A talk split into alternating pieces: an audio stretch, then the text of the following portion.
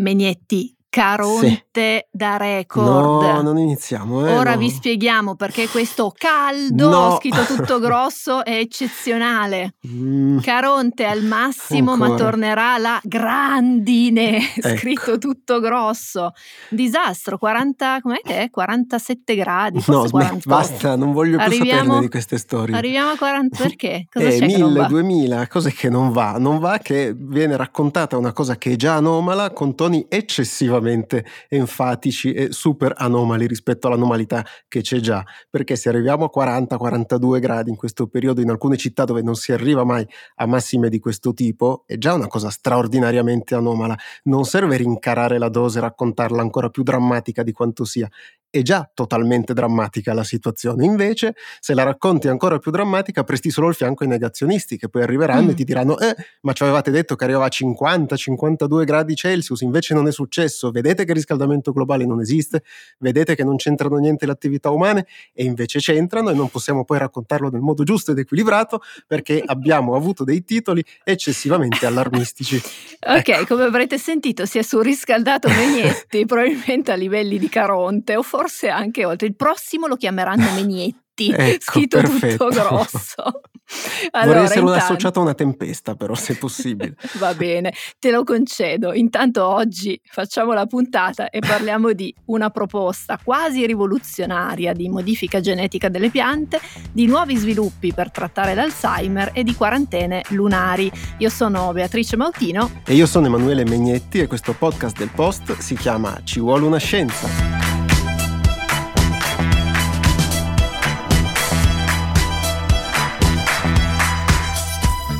Allora Menietti, ti racconto questa storia.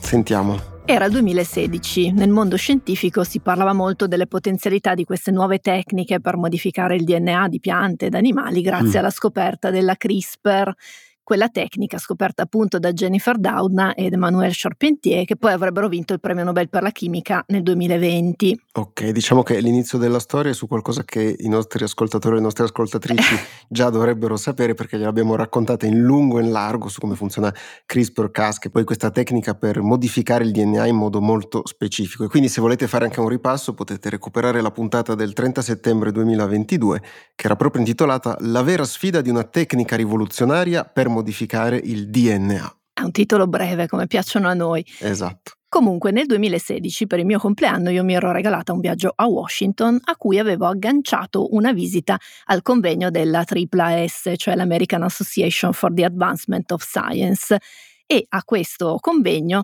c'era stata una conferenza plenaria proprio di Jennifer Doudna. Da quella gita ne era poi nato un lungo articolo che avevo scritto per il numero di aprile della rivista Le Scienze. Ok, sento che il preambolo sta andando molto per le lunghe, meno male che non puoi mostrarci anche le foto del viaggio, visto che siamo su un podcast, comunque continua pure, non c'è problema. Comunque le ho poi te le faccio vedere. Ecco. In quel numero di Le Scienze era stato pubblicato anche un articolo di Stephen Hall, che è uno dei giornalisti scientifici più famosi, e l'articolo si intitolava CRISPR in agricoltura e raccontava poi delle tante potenzialità di questa tecnica proprio nella coltivazione delle piante. E quindi tu penserai che uno dei giornalisti scientifici più famosi al mondo abbia scelto un grande esempio per raccontare tutti questi prodigi. Sì, che so, la tecnica adottata per produrre 100 volte il grano che si produce normalmente, cose di questo tipo. Esatto. Invece Stephen Hall aveva scelto di raccontare la storia di un fungo. Ok. Cioè, ma nemmeno un porcino, cioè proprio uno champignon che aveva la caratteristica di non annerire, e l'aveva ottenuto il genetista Inon Young della Pennsylvania State University. Poi nell'articolo ne venivano citati molti altri di esempi di prodotti sui quali si stava lavorando con questa tecnica, però quella storia mi è rimasta impressa nella mente talmente tanto, si è proprio infilata dentro, che mi si è creato un falso ricordo, e cioè che lo champignon che non annerisce fosse il primo alimento CRISPR approvato al commercio. Beh, sarebbe stato interessante in effetti. Però non era così. Non era così. No, alla fine era un pomodoro comunque. Come sempre. In Giappone, a cui poi ne sono sono seguiti tanti altri, però questa cosa, non so, mi sembrava carina per iniziare il blocco di oggi, che dici?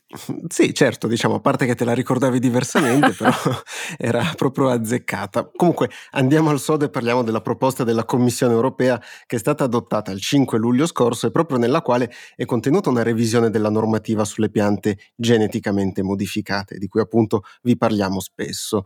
E del resto, fin dalle primissime puntate di più di un anno fa, vi avevamo promesso che vi avremmo raccontato gli sviluppi di questa vicenda, perché poi in definitiva sono cose che finiscono sulle nostre tavole, come si dice in questi casi.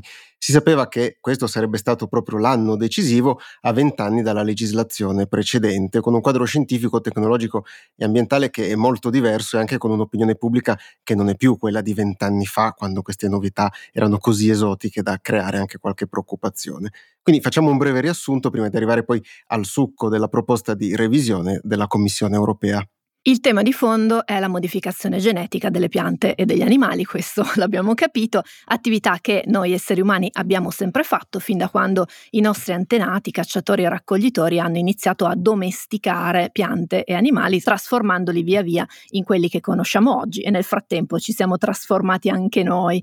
Abbiamo sempre lavorato in maniera prima inconsapevole e poi sempre più consapevole sui genomi, utilizzando tecniche anche molto invasive che vanno, e ne abbiamo già parlato, però dall'uso di radiazioni nucleari alla fusione dei genomi, all'induzione di mutazioni con sostanze chimiche. A partire dagli anni 70 del secolo scorso, con l'invenzione delle tecniche di ingegneria genetica che permettono di inserire dei pezzi di DNA all'interno del genoma di un organismo, si è scelto di tirare una linea e quindi di considerare come geneticamente modificati, cioè OGM, solo gli organismi ottenuti usando queste tecniche qui, che erano nuove per l'epoca. Sul piano legislativo in Europa la linea è stata tirata con la direttiva 2001/18/CE, perché siamo sempre precisi su queste cose, che stabilisce che cosa è un OGM e che cosa non lo è. In generale, se volete avere anche un'infarinatura su che cosa sono gli OGM, potete consultare un articolo del Post, anche in questo caso dal titolo molto esemplificativo, cioè "Siete sicuri di sapere cosa sono gli OGM?".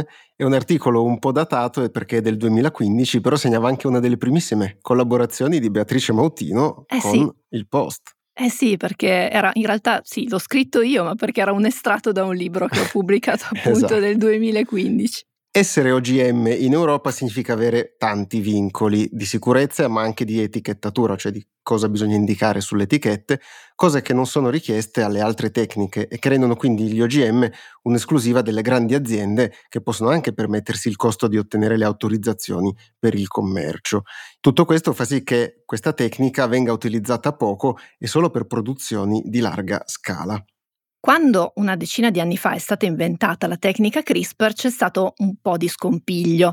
CRISPR non è l'unica tecnica che permette di fare queste cose, anche se poi è la più famosa ed è anche quella forse più versatile. Tutte queste tecniche insieme prendono il nome di NGT, l'hai già citato tu prima, cioè nuove tecniche genomiche, e in italiano però le troverete indicate come TEA, cioè tecniche di evoluzione assistita. Si fa un po' di pasticcio con le sigle e con i nomi, come capita sempre. Comunque, sul piano legale, i prodotti ottenuti con queste tecniche non sono OGM, perché quando la direttiva è stata scritta non esistevano. Potrebbero esserlo a seconda delle interpretazioni, però anche se lo fossero sarebbe molto difficile distinguere questi prodotti dalle piante ottenute con le tecniche classiche di modificazione genetica, quelle che non sono considerate OGM. Insomma, è un bel problema che ha fatto chiedere a gran voce una revisione della direttiva, soprattutto dalla comunità scientifica, che si vorrebbe liberare dai vincoli e dai costi imposti dalla legislazione sugli OGM. E bisogna dire che le richieste ci sono da diverso tempo e le cose sono andate avanti anche a rilento, subendo però un'accelerazione negli ultimi mesi, anche grazie a un'opinione pubblica che apparentemente, e forse anche inaspettatamente, ora è diventata più favorevole a queste tecniche di modifica. Stando per esempio ai risultati di una consultazione che è stata promossa dalla Commissione Europea e che si è chiusa circa un anno fa, il 60% della popolazione circa è favorevole a una revisione della normativa, a dimostrazione del fatto che le cose possono cambiare anche in questi ambiti, anche quando si ha a che fare con temi che in certi periodi erano stati invece molto controversi. Vi ricorderete tutte le proteste contro le modifiche genetiche al cibo che mangiamo. Il segno del cambiamento è dato anche dal fatto che nel nostro paese c'è stata un'accelerazione inaspettata proprio nelle ultime settimane con l'approvazione di un emendamento al decreto legge siccità che ha autorizzato la sperimentazione in campo delle TEA, quindi delle tecnologie di evoluzione assistita. Prima dicevamo che essere OGM in Europa porta ad avere molti vincoli, però essere OGM in Italia è decisamente peggio, perché la direttiva, quella del 2001, è stata recepita dal nostro paese in maniera molto restrittiva, vietando la coltivazione commerciale e limitando moltissimo quella a scopo di ricerca. Le procedure per la messa in campo a scopo di ricerca degli OGM erano talmente complicate che in 20 anni non si è mai riuscito ad applicarle. E quindi arriviamo all'oggi e vediamo che cosa può cambiare, proprio grazie a una proposta di revisione della direttiva del 2001 che è stata avanzata dalla Commissione Europea, come dicevamo prima, il 5 luglio, e che sembra tirare una nuova linea che guarda al prodotto più che alla tecnica che viene effettuata per ottenerlo. In sostanza la proposta dice che un prodotto rientra nel gruppo NGT di tipo 1 e non può essere considerato un OGM se è indistinguibile da un prodotto presente anche in natura. E qua è bene ricordare che le mutazioni avvengono in continuazione e sono tra i motori dell'evoluzione, quindi distinguere cosa sia naturale da cosa non lo è sempre molto difficile, se non impossibile. Oppure quel prodotto può sempre entrare nel gruppo NGT di tipo 1 se è stato ottenuto mediante tecniche di modifica genetica che sono invece convenzionali, cioè tutte quelle che non rientravano già nella vecchia definizione di OGM. Abbiamo parlato di tipo 1, questo vuol dire che ci sarà anche un tipo 2 e sono quelli che rimangono fuori, cioè quei prodotti che sono distinguibili da quelli presenti in natura oppure ottenuti con tecniche di modifica genetica convenzionale. In questo caso queste piante saranno classificate come OGM e saranno quindi soggette a una valutazione del rischio e dovranno avere un'autorizzazione prima di poter essere immessi sul mercato, e poi dovrà esserci anche il tracciamento, l'etichettatura e tutto quello che già conosciamo. Quindi tipo 1, quelle nuove del gruppo degli NGT, tipo 2 valgono le regole che valevano prima. Esatto, e questo è un approccio logico che si avvicina a quello adottato per esempio dal Canada, che valuta le piante sulla base delle loro caratteristiche e non sulla tecnica che è stata utilizzata per ottenerle. D'altronde l'interesse pubblico è che le piante che mangiamo siano sicure per noi e per l'ambiente, a prescindere che poi siano state ottenute con una tecnica oppure con un'altra. Se la proposta verrà approvata si apriranno diverse possibilità di ricerca applicata, perché queste piante geneticamente modificate non dovrebbero essere sottoposte alla lunga procedura di valutazione del rischio a cui si devono sottoporre gli OGM, e quindi consentirebbe anche ai centri di ricerca pubblici di sviluppare varietà in grado di rispondere alle sfide del futuro. E uno degli elementi chiave di questa proposta di revisione è comunque anche la sostenibilità, perché la proposta di revisione si inserisce all'interno di quella che è stata definita strategia Farm to Fork, che mira cioè a rendere i sistemi alimentari equi, sani e anche rispettosi dell'ambiente. Le NGT sono viste dall'Europa come uno degli strumenti per aumentare la sostenibilità del sistema alimentare e portare benefici alla società, e qui abbiamo citato testualmente proprio la definizione della Commissione. Le NGT possono per esempio rendere le piante resistenti a parassiti e malattie, oppure possono renderle meno dipendenti da agrofarmaci riducendone quindi l'utilizzo, oppure possono anche renderle più adatte ai cambiamenti climatici, quindi in grado di resistere meglio alla pioggia o ai prolungati periodi di siccità. E inoltre sempre la Commissione Europea dice che le NGT possono migliorare il profilo nutrizionale delle piante e ridurre il contenuto di sostanze nocive come tossine e allergeni che sono presenti. Si parla sempre di piante, l'abbiamo fatto anche noi oggi, però ci sono applicazioni possibili e interessanti anche nel settore zootecnico, dove per esempio si possono aumentare le resistenze a determinate malattie oppure ridurre anche in questo caso l'impatto sull'ambiente. Uno degli indizi concreti della posizione della Commissione Europea arriva dalla scelta politica di inserire nel gruppo delle NGT 2, quindi quelle che saranno OGM, le piante resistenti agli erbicidi, quindi che sono in grado di crescere anche se irrorate con delle sostanze che uccidono le piante infestanti. La richiesta di escluderle era arrivata da diverse associazioni non governative che vogliono una drastica riduzione nell'uso di agrofarmaci in Europa, e la Commissione gli ha dato retta. E sempre la Commissione nei prossimi mesi si impegnerà in uno sforzo di comunicazione ad ampio raggio, in attesa poi che tutta la proposta sia discussa dal Consiglio e dal Parlamento europeo. Quindi ci sono ancora diversi passaggi burocratici prima che la proposta sia poi applicata. Però nel frattempo qualcuno si è portato avanti e ha già iniziato un po' a protestare. Ci sono per esempio associazioni ambientaliste che sostengono che questa proposta sia di fatto una deregolamentazione degli OGM, e poi si è anche aggiunta l'Austria, che ha dichiarato di volersi opporre alla proposta di revisione di questa direttiva. In questo caso la motivazione è più che altro politica e non scientifica, anche perché è un paese con una quota molto importante del mercato rappresentata dall'agricoltura biologica. È una posizione minoritaria almeno per il momento, e poi come sempre accade, di solito un paese magari fa il bastian contrario, poi pian piano si accoda a tutti gli altri. Questo è lo scenario al momento, però le cose potrebbero anche cambiare, perché ci troviamo in una fase di transizione con le elezioni europee che sono previste per l'anno prossimo e tempi tecnici che potrebbero far slittare il voto della proposta fatta dalla Commissione alla prossima legislatura, che però potrebbe avere anche una posizione maggioritaria su questo tema qui diversa da quella attuale, per cui insomma staremo a vedere e di sicuro vi terremo informate e informati.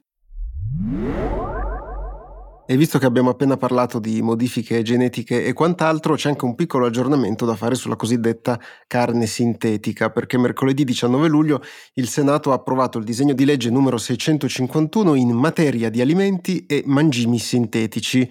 È passato con 93 voti favorevoli, 28 contrari e 33 astenuti. Questo provvedimento è poi passato alla Camera e vedremo anche che cosa succederà da qui in avanti e come potrà essere ulteriormente modificato. Come vi avevamo già raccontato, per come era stato scritto il testo aveva alcuni problemi e alcuni di quei problemi sono rimasti. Eh beh sì, per esempio il divieto di impiegare nella preparazione di alimenti, bevande, mangimi, vendere, detenere, insomma un sacco di implicazioni, però alimenti o mangimi isolati o prodotti a partire da colture cellulari o da tessuti derivanti da animali vertebrati, cioè tutta la carne. Sì, anche perché qualsiasi prodotto a base di carne è ottenuto da tessuti derivanti da animali vertebrati, chiamiamola carne quella proprio perché c'è un motivo, no? E quindi gli insetti sono esclusi, e paradossalmente quindi un hamburger sintetico di grillo si potrà fare, almeno stando a questo testo. Sì, esattamente, non so se se ne sono resi tanto conto. Comunque, nell'attesa di sapere che cosa ne sarà di questo disegno di legge, noi vi rimandiamo alla puntata dal titolo La carne sintetica che non è sintetica, che avevamo fatto il 2 dicembre del 2022, e vi consigliamo di ascoltarla così, sotto l'ombrellone. Menietti, tu sai che io sono un'appassionata spettatrice di Un posto al sole. Ecco. E sì, lo seguo assiduamente, fin dalla primissima puntata nel lontano 1996, non voglio calcolare quanti anni sono passati. Comunque, oltre alle storie da soap opera, Un posto al sole da sempre porta avanti un'attività di informazione e anche di sensibilizzazione su temi sociali, con un occhio ovviamente all'attualità, e ogni tanto fa anche delle incursioni nel mondo scientifico. Non so bene dove vuoi andare a parare, ma a questo punto ti ascolto. Non lo sai perché tu non lo guardi, perché nelle ultime settimane è tornato in scena un personaggio che più o meno una ventina di anni fa era un protagonista fisso della soap, poi si era trasferito altrove, insomma, come spesso capita in queste storie qui. Comunque adesso è tornato in qualità di nuovo primario dell'ospedale ed è venuto fuori che ha una forma di malattia di Alzheimer molto precoce e sta cercando di tenerla sotto controllo con alcuni medicinali, e per il momento sta anche cercando di tenere segreta questa malattia. E non è un caso che si parli di Alzheimer a Un posto al sole, perché occupandosi spesso di tematiche sociali, insomma, l'Alzheimer è una malattia che ha un impatto notevole sulle vite di tantissime famiglie italiane, ovviamente, ma non solo. Sì, perché interessa direttamente decine di milioni di persone in tutto il mondo ed è spesso appunto fonte di grandi sofferenze e frustrazioni per i loro cari, per le persone che hanno vicine. Chi ne soffre ha crescenti difficoltà nel ricordare gli eventi più recenti, ha anche spesso del disorientamento, sbalzi di umore, e poi man mano che la malattia progredisce, di solito i malati di Alzheimer si isolano sempre di più dal resto del mondo perché proprio non riescono tanto a capirlo.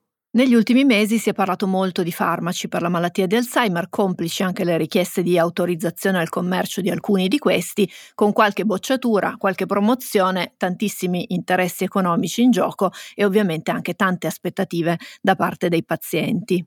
E infatti di Alzheimer ci siamo occupati più volte qui a Ci vuole una scienza, nella puntata del 22 aprile 2022 per esempio, che era la seconda puntata della prima stagione del podcast, quindi proprio agli inizi avevamo raccontato la storia dell'Aduhelm, che è un farmaco prodotto dall'azienda Biogen e che è basato sull'anticorpo monoclonale aducanumab, che è un tipo di anticorpo sviluppato in laboratorio e che riconosce la beta-amiloide, cioè una proteina che causa la formazione di placche nei neuroni rendendoli via via meno reattivi e funzionali. La proteina è ritenuta una, se non le principali cause dell'Alzheimer, anche se gli studi sono ancora in corso e tutti i meccanismi della malattia non sono ancora completamente chiari.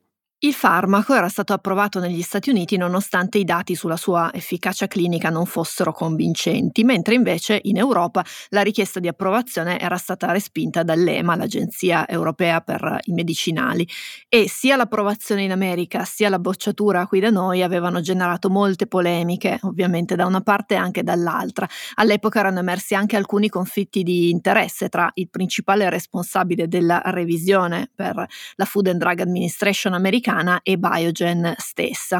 E più in generale, nonostante l'approvazione, il farmaco negli Stati Uniti aveva avuto poco successo proprio per le sue scarse garanzie di efficacia. Torniamo a occuparci di farmaci per l'Alzheimer perché in questi ultimi giorni sono uscite due notizie che sembrano segnare un passo avanti piccolo per quanto riguarda il rallentamento della progressione della malattia. La prima riguarda proprio Biogen, che il 7 luglio ha ottenuto insieme all'azienda giapponese Eisai l'autorizzazione dalla Food and Drug Administration per un altro anticorpo monoclonale, il Leqembi, che va sempre a distruggere la beta-amiloide, però a differenza dell'aducanumab ha dimostrato di avere anche un beneficio clinico e quindi non è una cosa da poco, e sarà commercializzato con il nome di Leqembi. Poi un giorno dobbiamo farla veramente la puntata sui nomi dei farmaci, Mautino. Sì, l'abbiamo già anche annunciata, quindi ci tocca davvero. Il 17 luglio invece la rivista JAMA, il Journal of the American Medical Association, ha pubblicato i risultati di uno studio di fase 3 randomizzato in doppio cieco, quindi diciamo il massimo livello di accuratezza per gli studi clinici, su un altro anticorpo monoclonale, il Donanemab, prodotto dall'azienda Eli Lilly. Lo studio ha coinvolto 1736 pazienti che hanno ricevuto infusioni di Donanemab oppure di un placebo ogni 4 settimane e poi sono state seguite per più di un anno monitorando l'andamento cognitivo con dei test standard che prendono in esame molti aspetti diversi e alla fine danno dei punteggi. E quello che è emerso dallo studio è che il Donanemab non migliora i sintomi dell'Alzheimer, ma ha un certo effetto nel rallentare la malattia. A un anno di distanza, infatti, il 47% delle persone che lo avevano assunto, che erano nelle prime fasi della malattia, erano rimaste stabili e quindi non avevano avuto una progressione dell'Alzheimer, a differenza di un 29% di un gruppo di controllo che aveva invece assunto un placebo, cioè una sostanza che non faceva nulla.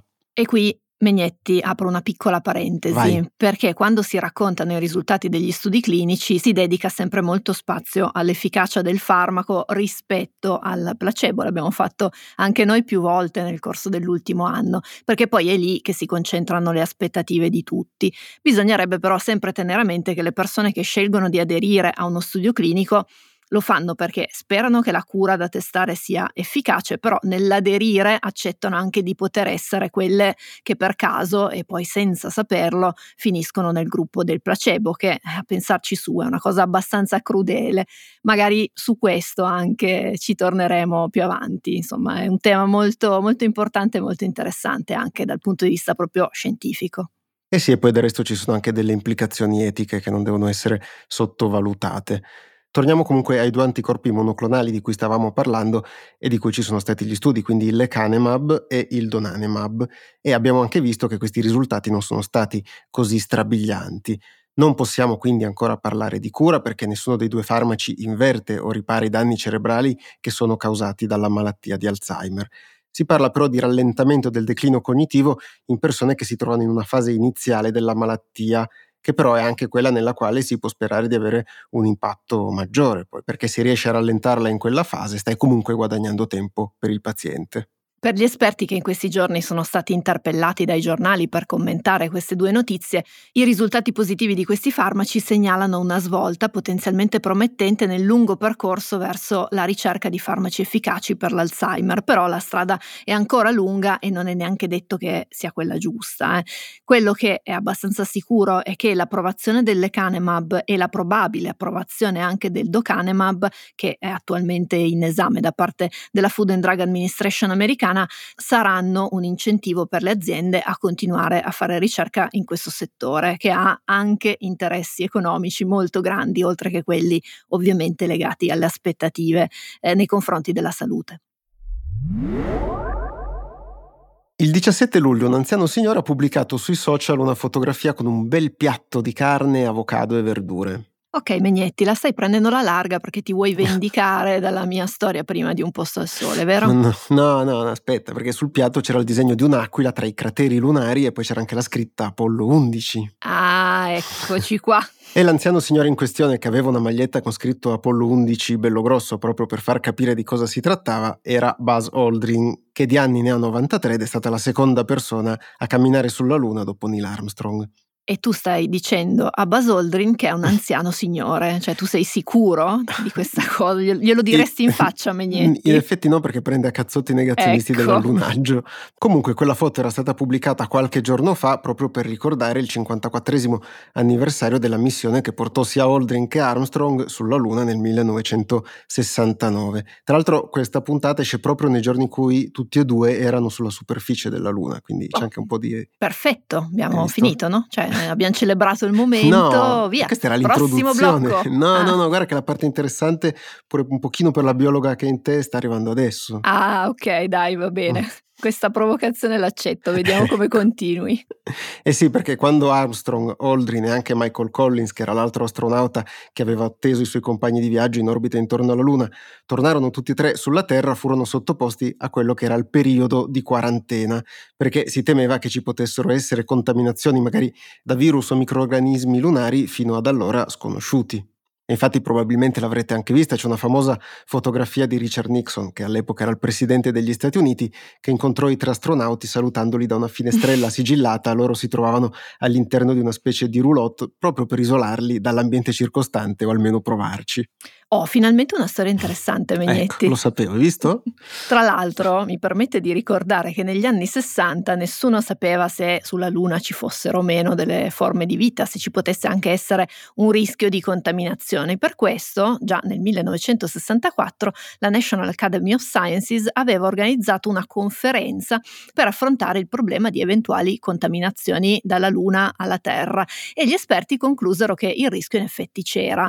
Devo dire che gli esperti di dicono sempre che un rischio c'è, insomma, sì. Sentire rischio zero è un po' strano per degli scienziati. Ovviamente all'epoca avevano anche detto che non erano in grado di stimare questo rischio e che fosse opportuno prevedere una qualche forma di quarantena per gli astronauti di ritorno dalle missioni lunari.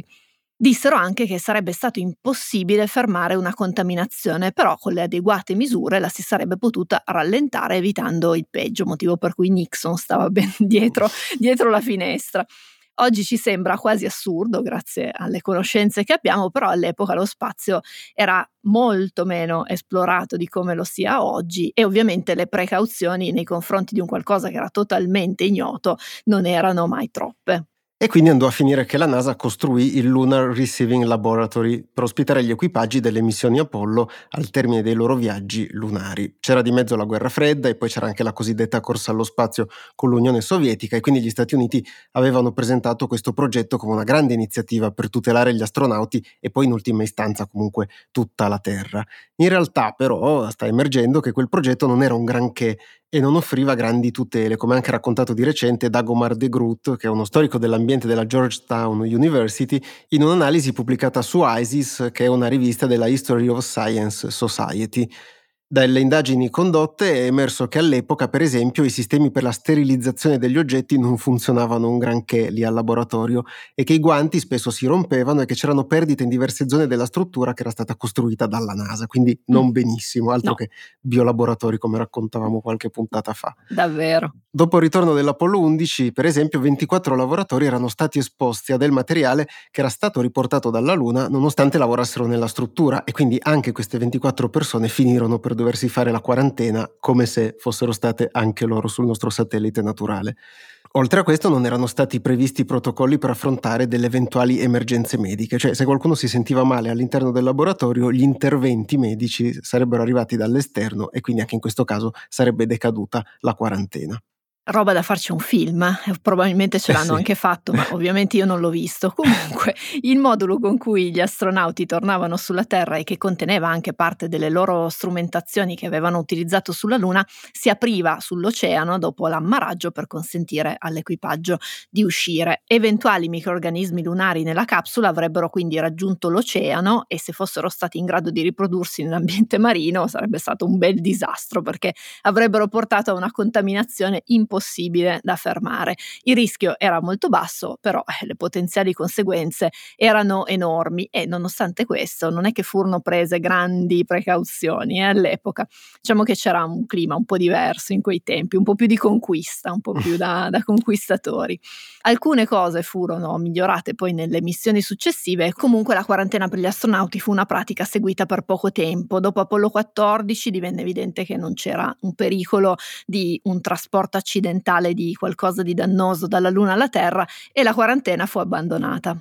Le ricerche come quelle di De Groot sono importanti non solo dal punto di vista storico perché aggiungono degli elementi a una epoca molto affascinante e piena di colpi di scena come quella della corsa allo spazio, però aiutano anche a capire dove si possono migliorare alcuni processi legati alla mitigazione del rischio in generale, non soltanto poi per le esplorazioni spaziali, e quanto sia anche importante poi la trasparenza, cioè la NASA all'epoca raccontò delle cose che non stavano esattamente così e non fu un bene per nessuno. Come per esempio quella che non siamo mai andati sulla Luna. Ecco. No, adesso arriva Aldrin, fai attenzione. Giusto. Comunque sia, oltre all'importanza poi della ricostruzione storica, avremo probabilmente dei problemi simili anche quando recupereremo i campioni di suolo marziano che sono stati raccolti ultimamente da rover Perseverance e che prima o poi dovremo portare qua sulla Terra per analizzarli. E in futuro poi, se metteremo davvero piede su Marte, anche in quel caso ci dovremo porre il problema, ma non soltanto per non contaminare la Terra, anche per non contaminare Marte, perché se contamini Marte poi non riesci più a scoprire se c'era vita su Marte prima che ci arrivasse qualcuno a cercarla.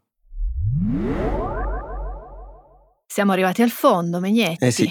In bellezza abbiamo chiuso volando su Marte. Bellissimo. Con questo tuo finale così anche un po' filosofico. Mi è piaciuto molto, molto, molto. Speriamo che sia piaciuto anche a chi ci ha ascoltato, che così possa tornare anche la prossima settimana. E tra l'altro la prossima settimana, Mautino, c'è la puntata speciale. Puntata speciale sul sudore e sui modi per gestirlo, quindi deodoranti, traspiranti. Ci avete mandato a civuoleunascienza@ilpost.it tantissime domande, ma quando diciamo tantissime intendiamo davvero tantissime, forse troppe, ecco. troppe no comunque insomma diciamo tante. Noi stiamo costruendo la puntata cercando di rispondere a tutte e a tutti. E quindi in attesa della prossima vi ricordiamo che tutte le precedenti puntate possono essere ascoltate e riascoltate sulle principali piattaforme di podcast e naturalmente anche sulla app del Post. Se usate Spotify e avete difficoltà a trovarci potete schiacciare sul tasto segui in modo che non avrete più problemi a individuare uno dei vostri podcast preferiti. Esattamente, speriamo che continui a esserlo a lungo e quindi ci sentiamo venerdì prossimo. Ciao! Ciao!